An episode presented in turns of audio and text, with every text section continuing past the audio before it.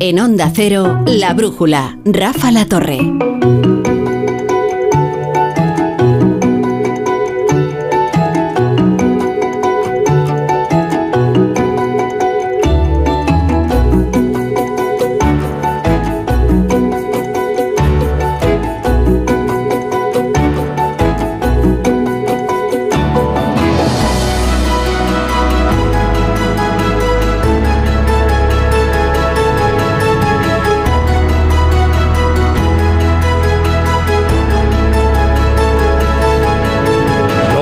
Preguntáis por qué Ignacio Rodríguez Burgos es el fijo entre los discontinuos, pero es que antes me dio una masterclass sobre la navegación eh, a través del Mar Rojo y por el Canal del Suez y, y lo que eso implica para el comercio mundial y las rutas marítimas y Vasco de Gama.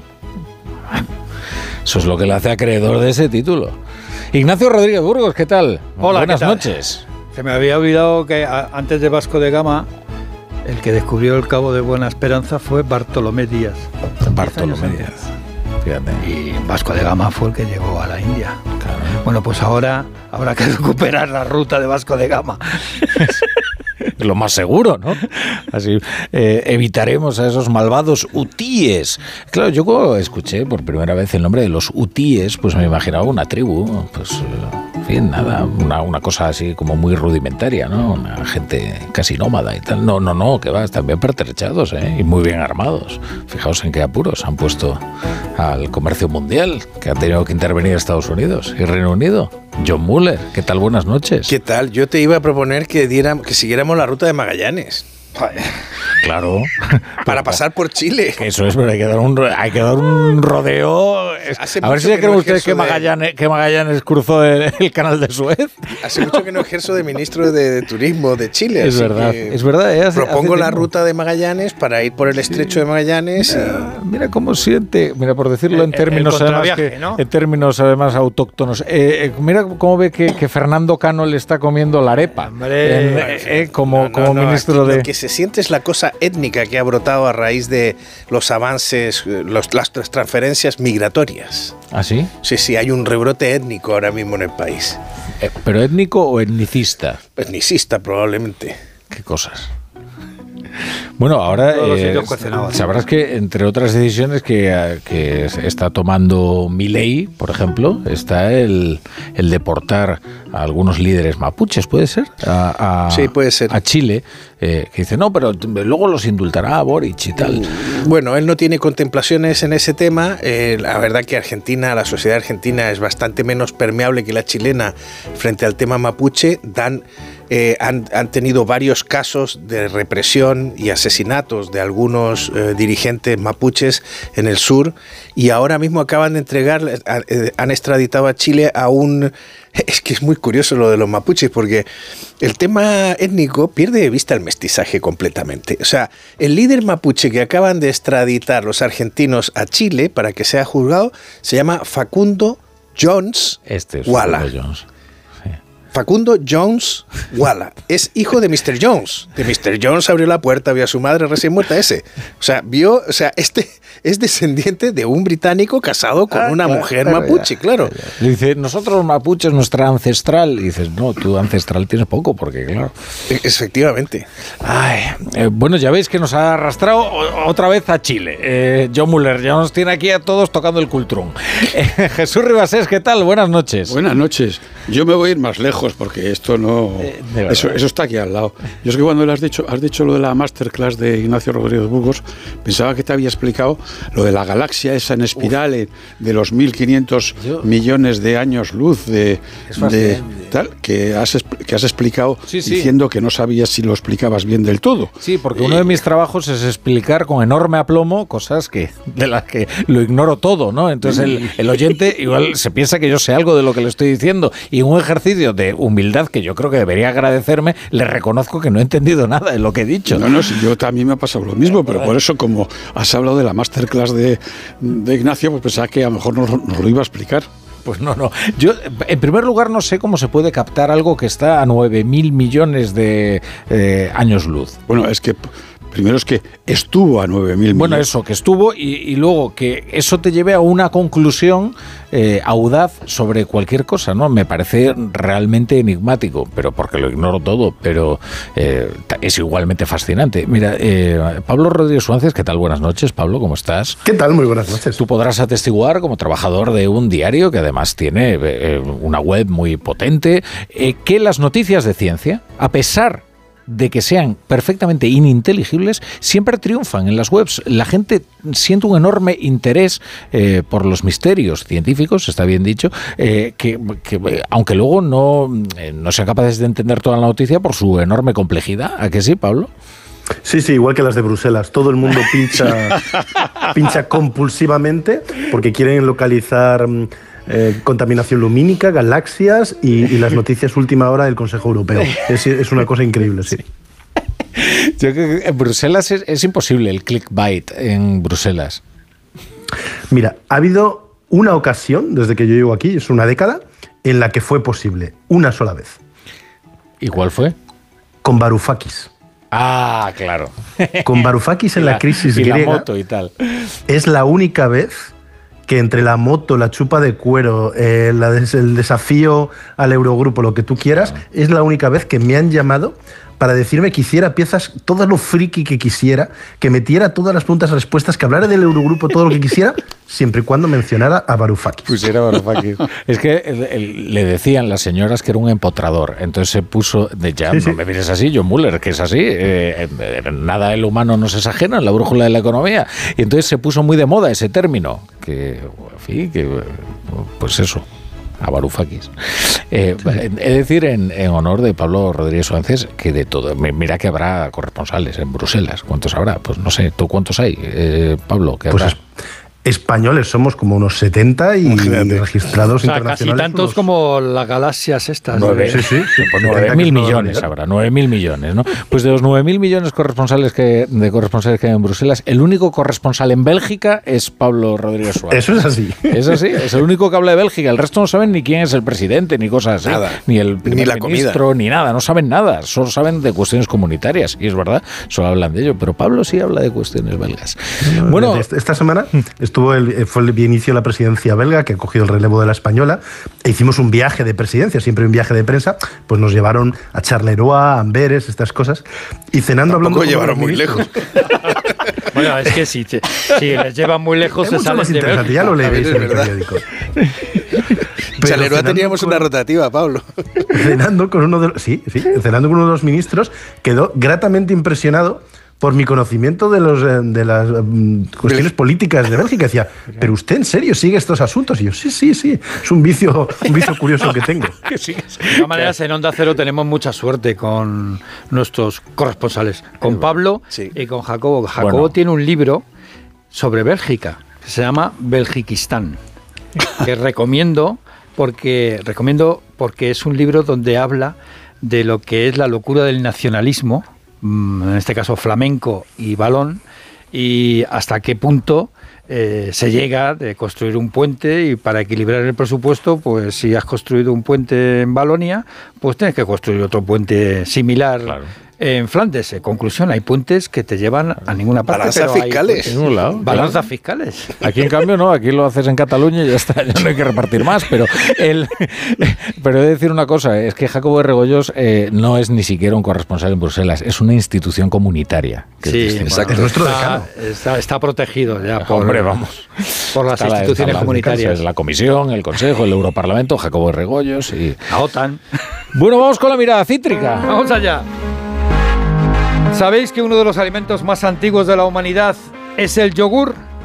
Pues lleva en nuestra dieta, lleva con nosotros desde hace más de 4.500 años cuando se inició su elaboración en Tracia, según unos, o en Anatolia, según otros. La clave de su éxito del yogur es que es fácil de elaborar, fácil de transportar y se conservaba mejor que la leche, así que se convirtió en uno de los alimentos más consumidos por los nómadas. Y aquí entra en juego Danone. Solo quiero traerte una definición que hace Rodrigo Cortés en verbolario de lo que es el yogur. Dice, el yogur es leche caducada a punto de caducar. Así es. Pues fíjate, Danone es uno de los mayores productores de yogur de Europa, de la historia, una de las primeras en fabricar industrialmente el yogur y una empresa históricamente nómada que se plantea ahora el cierre de su fábrica de Barcelona, donde nació hace más de 100 años, porque Danone nació en la ciudad condal y se distribuía en las farmacias a través, ¿sabéis de qué?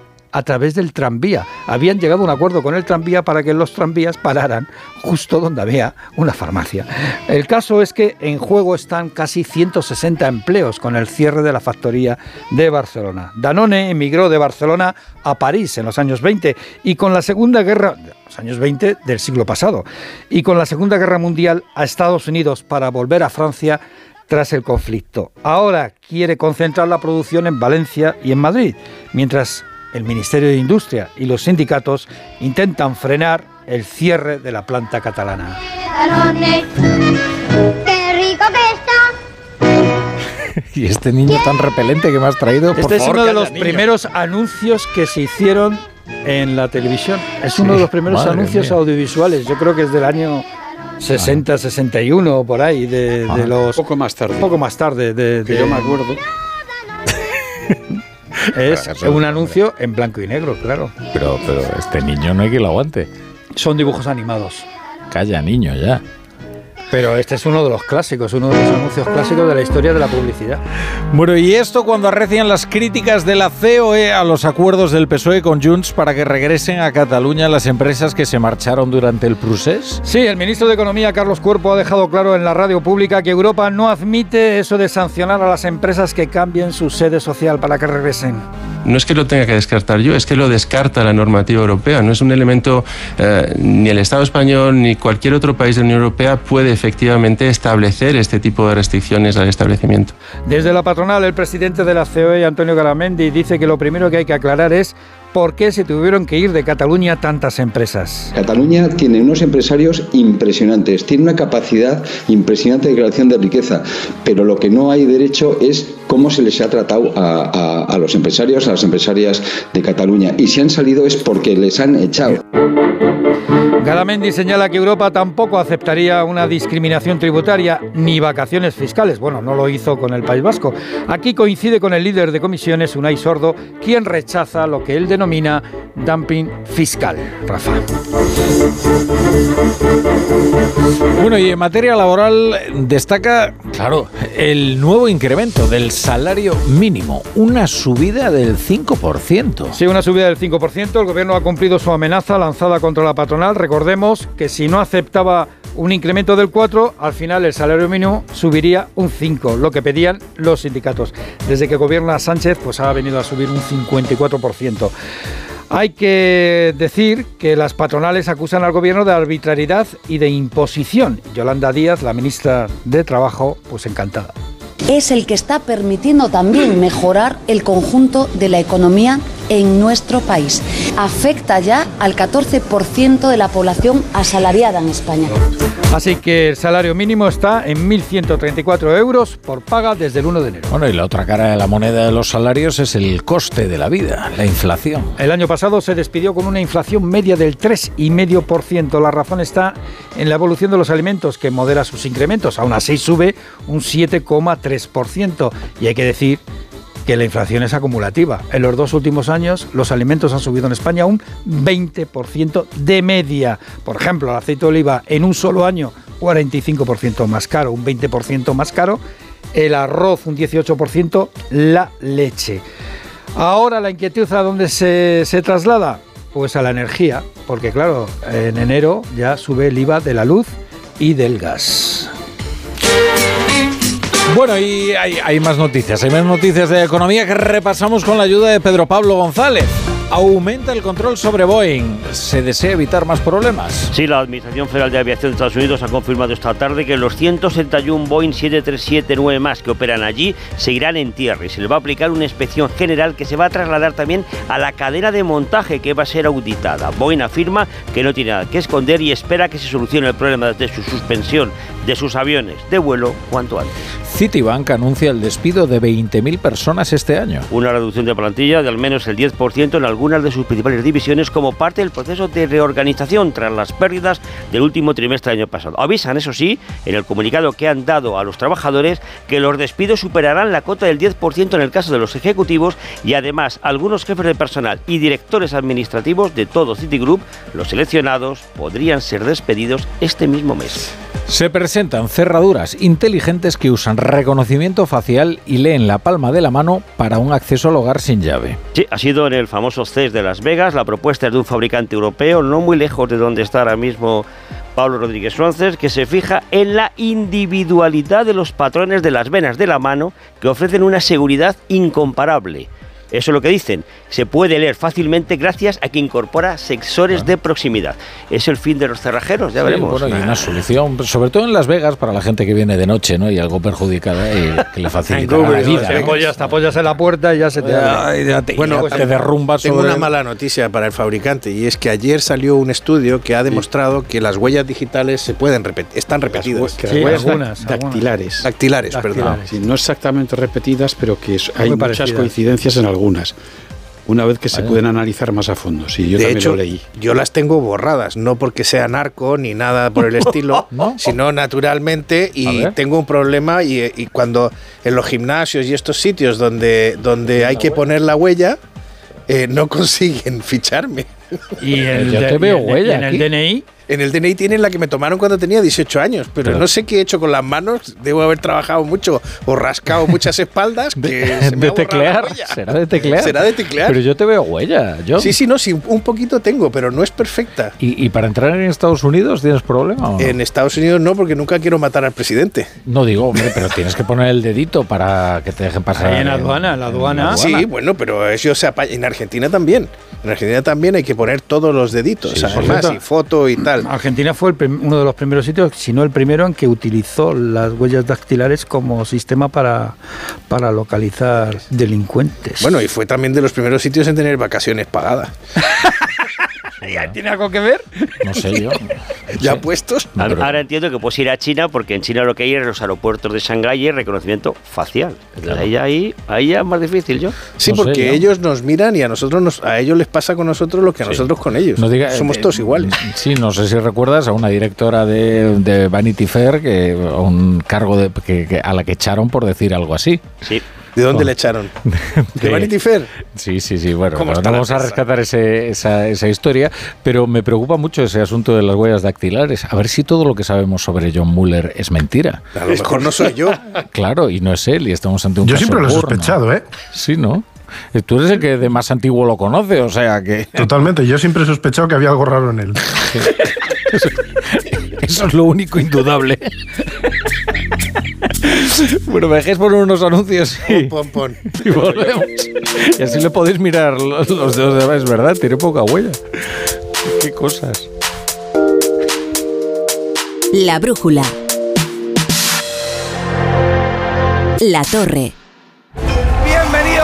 Cuarta temporada del desafío. Mar Flores, Mario Vaquerizo, Mónica Cruz, Pepe Navarro, Chenoa, Adrián Lastra, Marta Díaz, Pablo Castellano. Ya le gustaría a Marvel tener superhéroes así. El desafío, esta noche a las 10, nueva temporada en Antena 3, la tele abierta. Ya disponible solo en A3 Player. Si eres docente, con AmiBox Aula ya puedes trabajar con tu alumnado la mayor parte de las competencias mediáticas, informacionales y digitales establecidas para educación primaria y secundaria. Cinco grandes temas, 26 situaciones de aprendizaje, 60 actividades y más de 120 vídeos de AmiBox. Diseña tu propio itinerario y aplícalo en el aula sin necesidad de buscar recursos en otras fuentes. Entra en amibox-aula.org, regístrate de forma gratuita y accede a todo el contenido para preparar tus clases. ¿Empezamos? AmiBox Aula, un proyecto de la Fundación A3 Media. Thank you.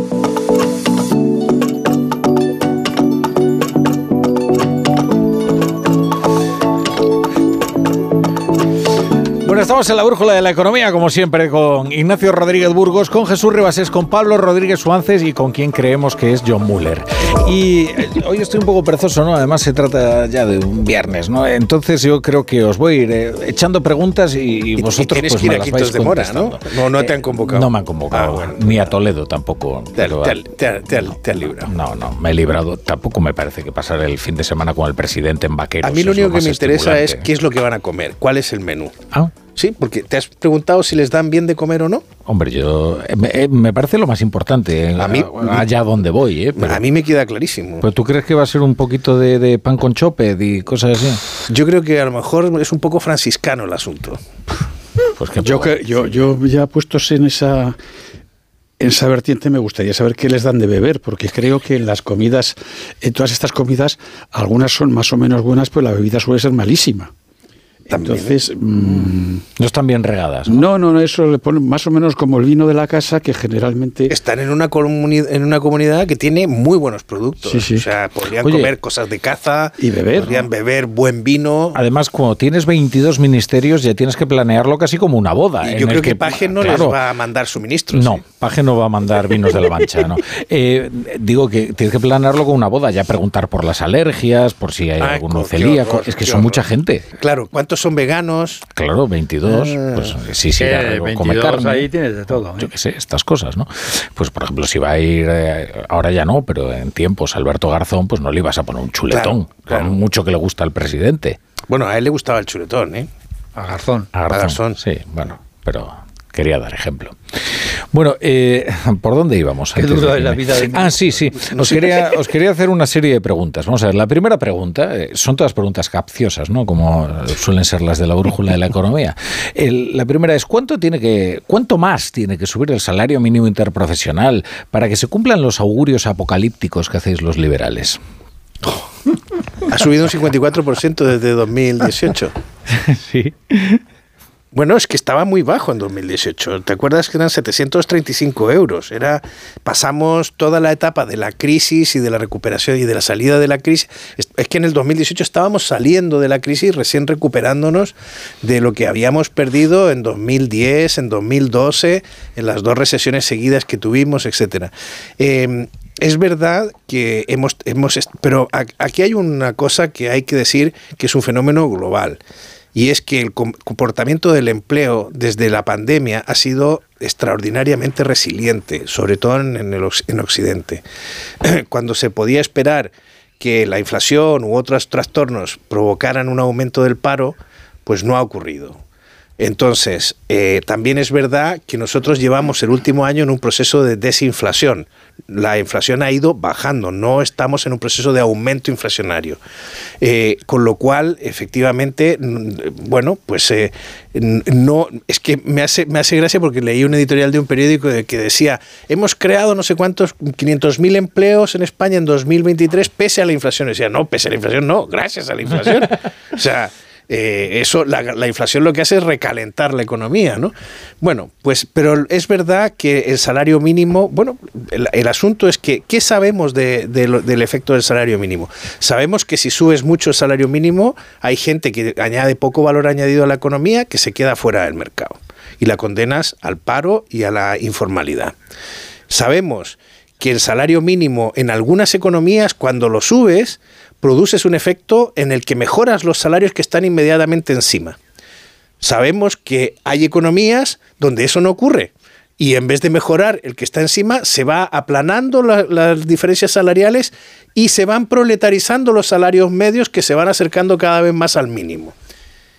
Y lo que sabemos a ciencia cierta es que el salario mínimo no es para estar orgulloso, como ha dicho la señora Díaz. Esto de que el 14% de los trabajadores ya están en el salario mínimo es una pésima noticia. Ah, bueno, esto lo he dicho yo en la portada. He dicho que desgraciadamente cobran Claro. el salario mínimo y me han puesto a, a caldo. ¿Cómo te van a poner a caldo? Y yo Si digo, no bueno, pero nada. si desgraciadamente, porque ojalá no cobraran el salario Claro. mínimo. Cobrarán más, Pero claro. Ojalá cobraran más. Y que tenemos un problema en España de rentas. Eh, yo lo digo siempre, que nuestra renta se ha quedado muy por detrás de la media europea. Hemos dejado de Estamos converger 15 con puntos Europa. por debajo de Eso la es. Unión Europea. Bueno, pero el, el tema es que el subir el salario mínimo no mejora esto, porque subir el salario mínimo es como tocar, es como tener un termostato en una habitación sin aire acondicionado y sin calefacción. Tú puedes poner que se ponga a 21 grados, pero si no- salvo que afuera haya 21 grados, la habitación no va a coger 21 grados porque tú hayas puesto 21 grados. Pablo. Pues mira, me he ido a mirar justo um, esta tarde para compararlo con, con Bélgica y mm, Bélgica tiene ahora mismo un salario mínimo de unos casi 2.000 euros, 1.900 y pico, en 12 pagas, O sea que mm, para que nuestros oyentes no se hagan mucho el lío, si el español ahora mismo queda en 15.000 15.000 y pico, 15.800 creo. 15.876. 15.800, ¿no? Eso Sí. es. Pues el belga debe estar en torno a unos 23 o 24.000 y el salario mínimo que tenemos ahora en España, Bélgica lo tenía el siglo pasado, en el 99. Em, el nivel de desempleo de Bélgica es infinitamente inferior del español. O sea que, respondiendo a tu pregunta capciosa, que yo creo que es eh, sorprendentemente oportuna, yo creo que por un lado hay, hay margen eh, todavía para que eso vaya a seguir subiendo. Y, mm, pero no sabemos cuánto. Igual que no lo sabíamos cuando se empezaron a, a- a subir. Es una prueba y error. No tenemos muy claro dónde va a estar el límite, ni siquiera tenemos muy claro todavía los efectos que se está generando. Es obviamente que no ha sido apocalíptico, mm, pasar de 700 a 900 euros no ha sido el fin del mundo, como por otro lado podía parecer em, razonablemente obvio incluso en, su momento, pero sí sabemos que está teniendo algún tipo de consecuencias. Todavía no somos capaces de medirla y, tendrá que pasar un poco más, más de tiempo. Pero precisamente es ese ejercicio, esa retórica escandalosa, alarmista, apocalíptica que se decía cuando se empezó a subir eh, el salario desde los 700 euros, lo que le va a dar muchísimo margen y alas al, al gobierno y lo que también está obligando a cambiar la actitud de la patronal. Yo creo que la patronal esta vez, eh, la he criticado un- unas cuantas veces en, en las últimas ocasiones, yo creo que ahora están haciendo la- lo están jugando bien. En este caso no se han sumado a la subida del salario mínimo, pero no por la cantidad, porque ellos en realidad habían propuesto una cantidad eh, muy similar, incluso antes que el, eh, que el gobierno. No se suman por la indexación a la economía, que es una cosa diferente, es una ley que aprobó Mariano Rajoy y que básicamente no les permite actualizar los contratos que se tienen ahora mismo con los... em, con las administraciones públicas, porque dicen, oiga, yo firmé un contrato con unas condiciones de salario mínimo, ahora han subido, déjeme actualizarlo, y el gobierno no lo permite. Pero yo creo que está siendo inteligente. ¿Por qué? Porque, por un lado, sigue ofreciendo batalla al gobierno para distanciarse un poco, para que no parezca que van eh, juntos de la mano. Por otro lado, no lleva la pelea a este 4 o 5%, porque se ha dado cuenta de que tiene muy poco que hacer, porque con el empleo, como decía John, se ha ido creando empleo, se ha ido creando empleo, se ha ido creando empleo, no tiene sentido utilizar esa, eh, esa retórica y es mejor centrarse en los otros elementos de, de la, de la economía. Pero es verdad que esto no nos ha resuelto el gran problema que tenemos, que es el tomar medidas sin saber qué va a pasar. Esta prueba y error de chuparse el dedo, ponerlo al aire y decir, bueno, pues voy a subir el salario, pues esta cantidad y a ver qué pasa. Y, esa forma de hacer políticas públicas de este gobierno, del anterior, me temo que del próximo eh, también no es, un, no es un camino a salir. Esta vez vamos a decir, ha salido bien o no ha salido mal, por lo menos en los efectos que tenemos ahora medidos, pero así no se deberían hacer las cosas. Jesús. Bueno, yo estoy más en, la, en lo que decíamos antes de que esto a mí me parece bien que la gente gane siempre más. Y creo que, como estábamos diciendo, en este país eh, se gana poco y hemos perdido mucho en, en renta eh, desde, desde principio de siglo. ¿Que esto se arregle subiendo o no subiendo el salario mínimo? Pues, pues no lo sé, yo, cre- yo, yo creo que no, porque temo que se produzca el efecto apocalíptico, ya que nos lo, pone, nos lo pones así, eh, de la proletarización general de- de los salarios. Que en vez de ser un salario mínimo hacia, hacia, hacia abajo, se nos convierta en un salario, en un salario máximo hacia arriba, en, al- en en algunos casos. Lo cual, eh, para unas cosas le viene muy mal a determinadas empresas y para otras cosas le viene muy bien probablemente a esas mismas empresas, porque es un, eh, no sé, es un juego que no es de, sum- de, suma cero, ni mucho menos, porque la economía es toda la suma cero. Hace tiempo que sabemos que, que, no es así, porque siempre que se pueda, siempre que tú aumentes la, la producción y la productividad, la suma cero no, no existe. Entonces, mm, tal, después estamos que si el 5%, el 4,5% o el 3,98%, hecho, bueno, pues yo creo que esto no, no lo sabe nadie. Creo que debe ir acompasado de alguna manera pues con la evolución de la economía, de la inflación y todo, y de mejorar situaciones francamente, francamente eh, la- lamentables. Por otra parte, mm, está muy bien que pongamos el salario mínimo en, en 1.134 34 euros o donde queramos, pero si eso es una referencia que se aplica parcialmente porque se compensa con menos horas trabajadas, con que las jornadas no, no, no, no permiten que se llegue a eso, porque legalmente se puede hacer, pues tampoco estamos arreglando mucho y no, y no, y eh, lo que pasa es que intento buscarle eh, la cuestión apocalíptica para responder al, al- al- al jefe. al Yo, capcioso. yo- yo puedo decir tres cosas, Pero tres es- reflexiones pero- no, muy pero- rápidas. bueno, no, pero, pero eso, que me temo que, que no tengamos, como ha dicho John, lo de, lo de lo- no, lo, lo- lo ha dicho, lo ha dicho el jefe, lo de que te- tengamos el 14,8% con el salario mínimo, es un desastre. Claro. Sin paliativos.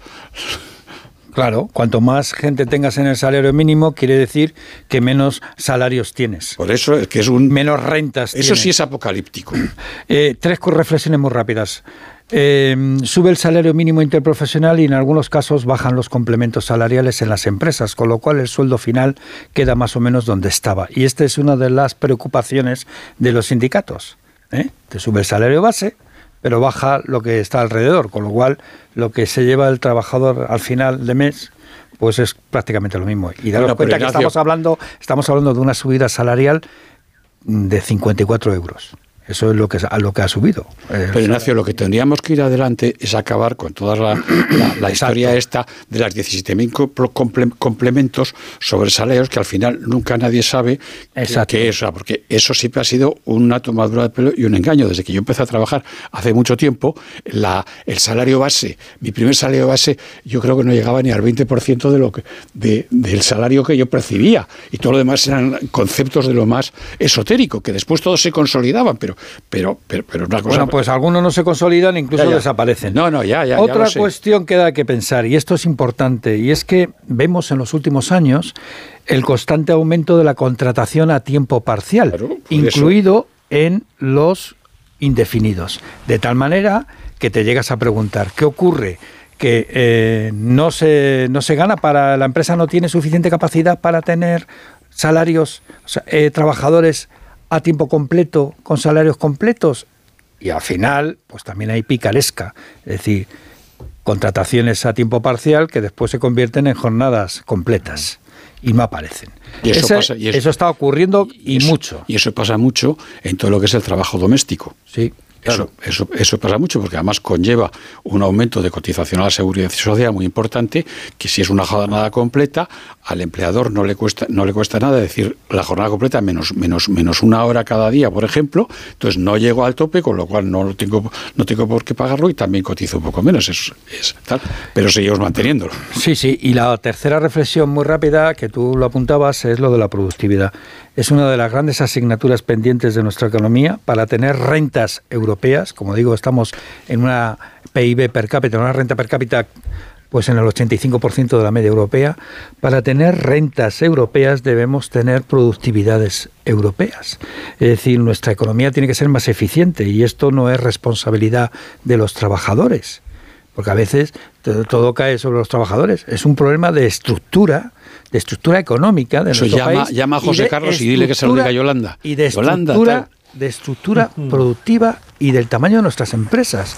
Porque lo pequeño, digan lo que digan los políticos, lo pequeño en economía no suele ser bonito. Bueno, pero entonces esto de demonizar los beneficios, diciendo ganan demasiado las empresas, como si eso fuera una mala noticia, no es No, lo más... eh, lo peor que puede pasar a una empresa es que no tenga beneficios Claro, y tenga pérdidas. el beneficio no está mal. Entonces los, los empleos están en riesgo. Es, que una empresa, se- es que una empresa, si yo no estoy muy equivocado y no estudié en el sitio equivocado, una empresa se monta para ganar dinero.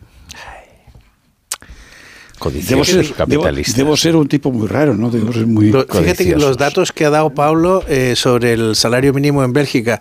Bélgica tiene una renta per cápita que debe estar en 48.000 euros o en- por ahí. España estamos en 30 y pico mil. No llegamos. Eh, eh, no llegamos. Eh, caray, o sea, de hecho me parece que está bajo el salario mínimo en Bélgica. Y sin embargo, España es un país más rico que Bélgica. Ah, bueno, eso es lo, eso lo dices tú. Pero los españoles no son más ricos que los belgas. No. Qué No, paradojas no, no, tiene. En lo único que estamos mejor que los belgas es en deuda. Que los belgas acumulan una deuda pública considerable. ¿Eh? Muy considerable junto con los italianos. eh, Hmm. Pero eh, en renta per cápita están por delante de nosotros y siempre han estado por delante. Es que la riqueza no es lo que está en el subsuelo solo, Rafa, ¿eh? La riqueza es básicamente el capital humano. O sea, eh, de hecho, el capital, la estimación sobre el capital humano español eh, multiplica por tres el capital físico. O sea, el capital físico debe estar en torno a 2 millones y algo de, de billones, perdón, de euros. Eh, el PIB está como en Un billón y medio. billón y medio.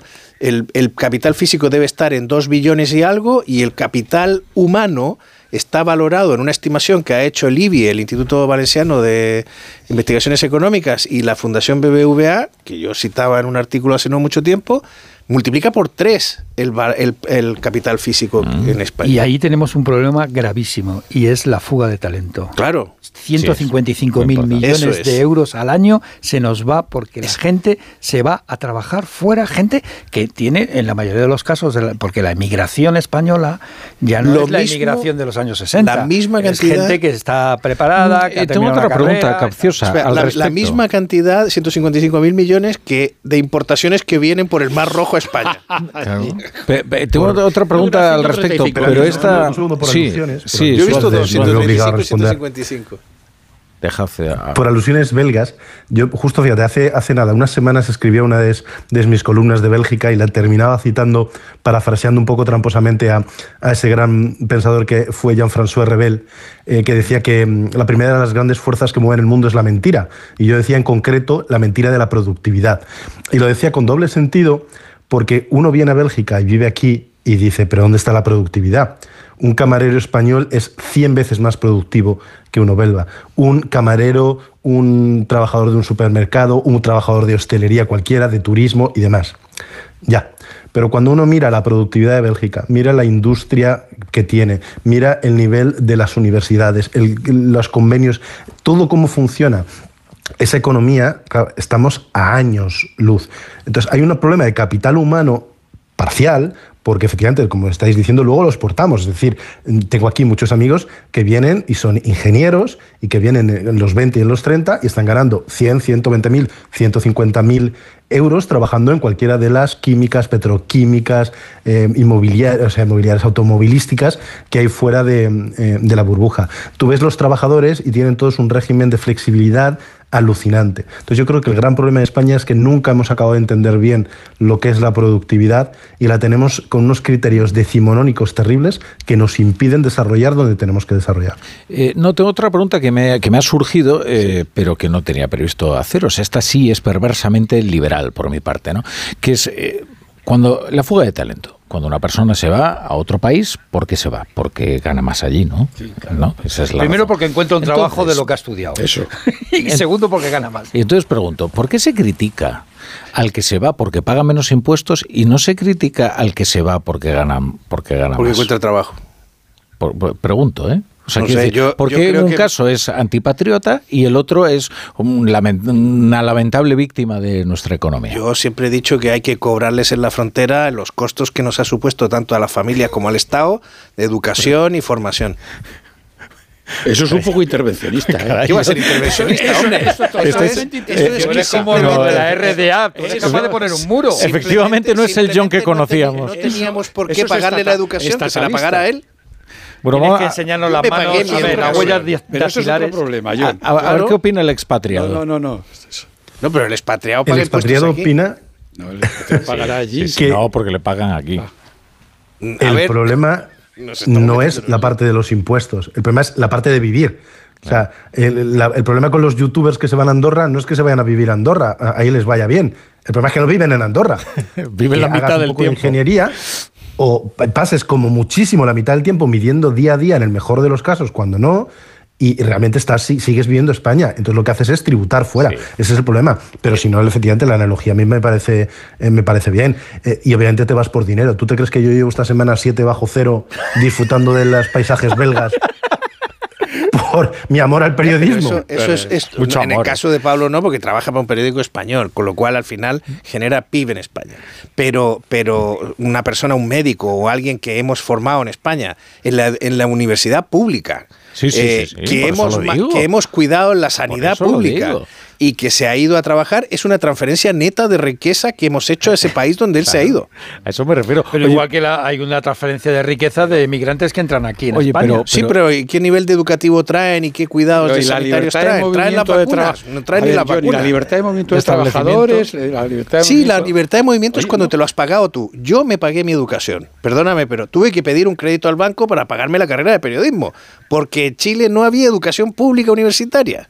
Vamos conociendo más del pasado de John Muller, a ver si averiguamos quién es en realidad. Eh, no es que Pablo, Pablo ha señalado un, un caso que a mí me gustaría dedicarle un programa entero a esto, ¿eh?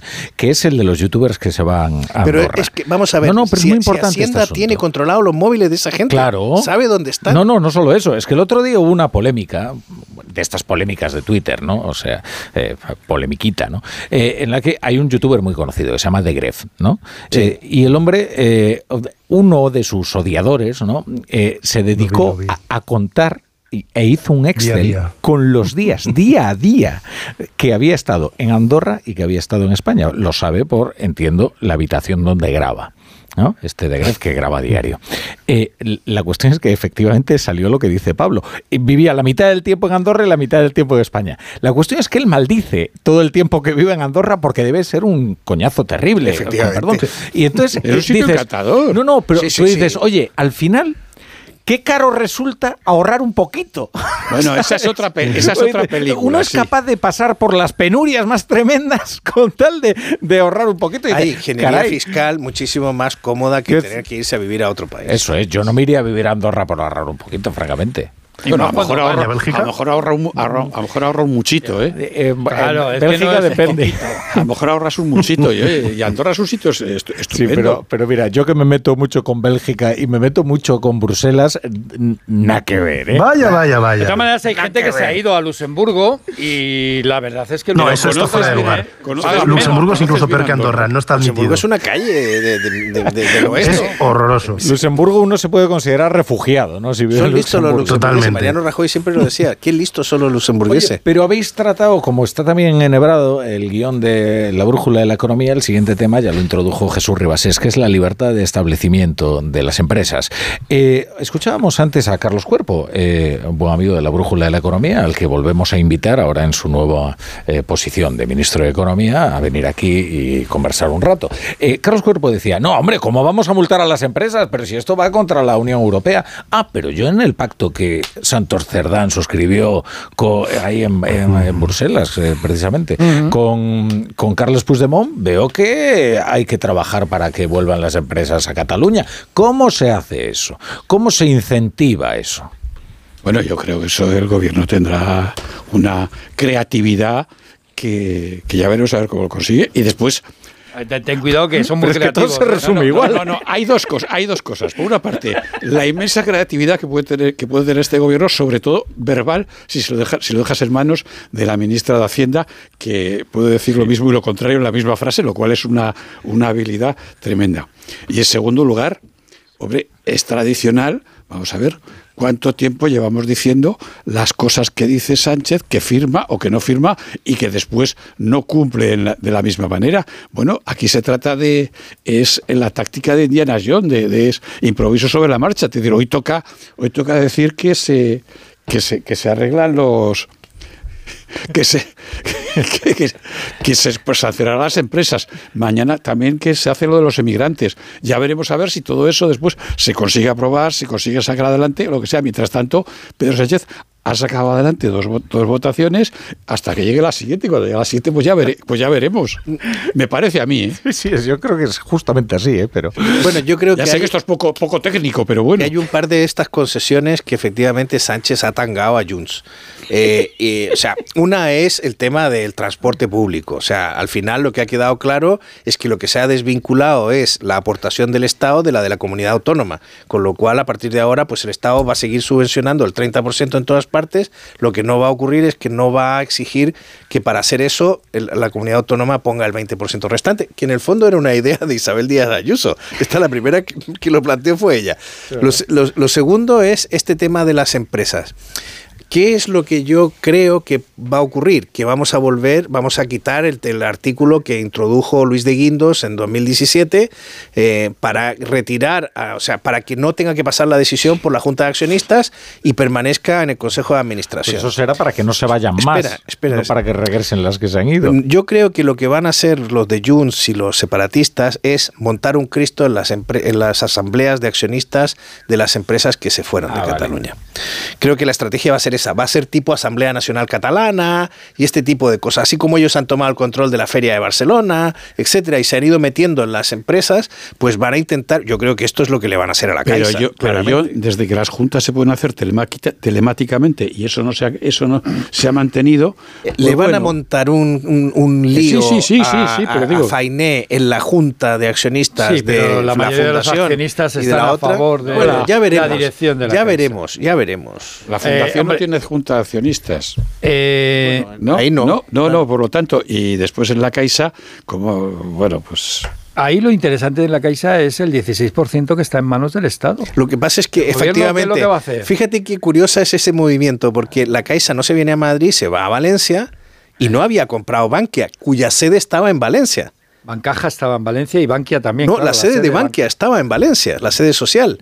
Y, y en el 2017, cuando la Caixa, CaixaBank decide irse a algún lado, se va a Valencia. No se va a Palma de Mallorca, que es donde se va la fundación, o- y donde se va, no me acuerdo qué otro más, pero... Sabadell se va a Alicante. Sabadell se va a Alicante y, y- y la, y, la, y CaixaBank se va a Valencia. Mm. Y fíjate que al poco tiempo se fusiona con Bankia. Bueno, ahí está diciendo el gobierno eh, que se está planteando ahí que la sede esté donde haya más actividad. Bien, cuidado con eso. ¿eh? Cuidado con eso. Porque donde hay más actividad no tiene, porque aunque tengas un nombre catalán, el Ferrovial. banco, a lo mejor donde hay más actividad es en Andalucía. Bueno, es lo que le pasa a Iberdrola. O en Estados Unidos. O en Estados Unidos. O Escocia. Iberdrola, Estados Unidos. Pablo, zanja, no. zanja la cuestión. Zanja la cuestión que es que ha venido Pues ya el líder zanjar. del sindicato. con una mención muy rápida a- precisamente a Carlos Cuerpo.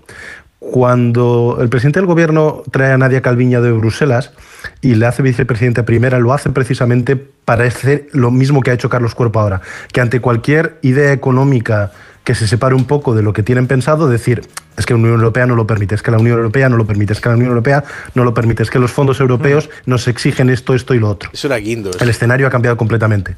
Y aunque la idea de mantener a cuerpo donde estaba Calviño, el espíritu inicial es ese, también está la otra trampa, que es hasta dónde va a tener fuerza Carlos Cuerpo para cuando luego el gobierno tenga que hacerlo y tenga que hacer una ingeniería fiscal y, y tenga que ir en contra de mm, esas denuncias que decía de denuncia de dumping fiscal, de deslealtad de Madrid y de todas estas cuestiones eh, fiscales, pues se las tenga que comer con, con patatas. Vamos a ver si ahí eh, Carlos Cuerpo logra tener la fuerza que en muchas ocasiones tuvo Nadia Calviño o sin tener tanto apoyo dentro del partido, dentro del gobierno, dentro del Consejo de Ministros, eh, no acaba un poco fagocitado, que yo es, por desgracia, mi tesis de por qué eh, Pedro Sánchez lo ha puesto en el Bueno, nadie tampoco Pues como, fuerza. como hacía John Muller en el Hay que meter cuerpo, como hacía cuando era el central de.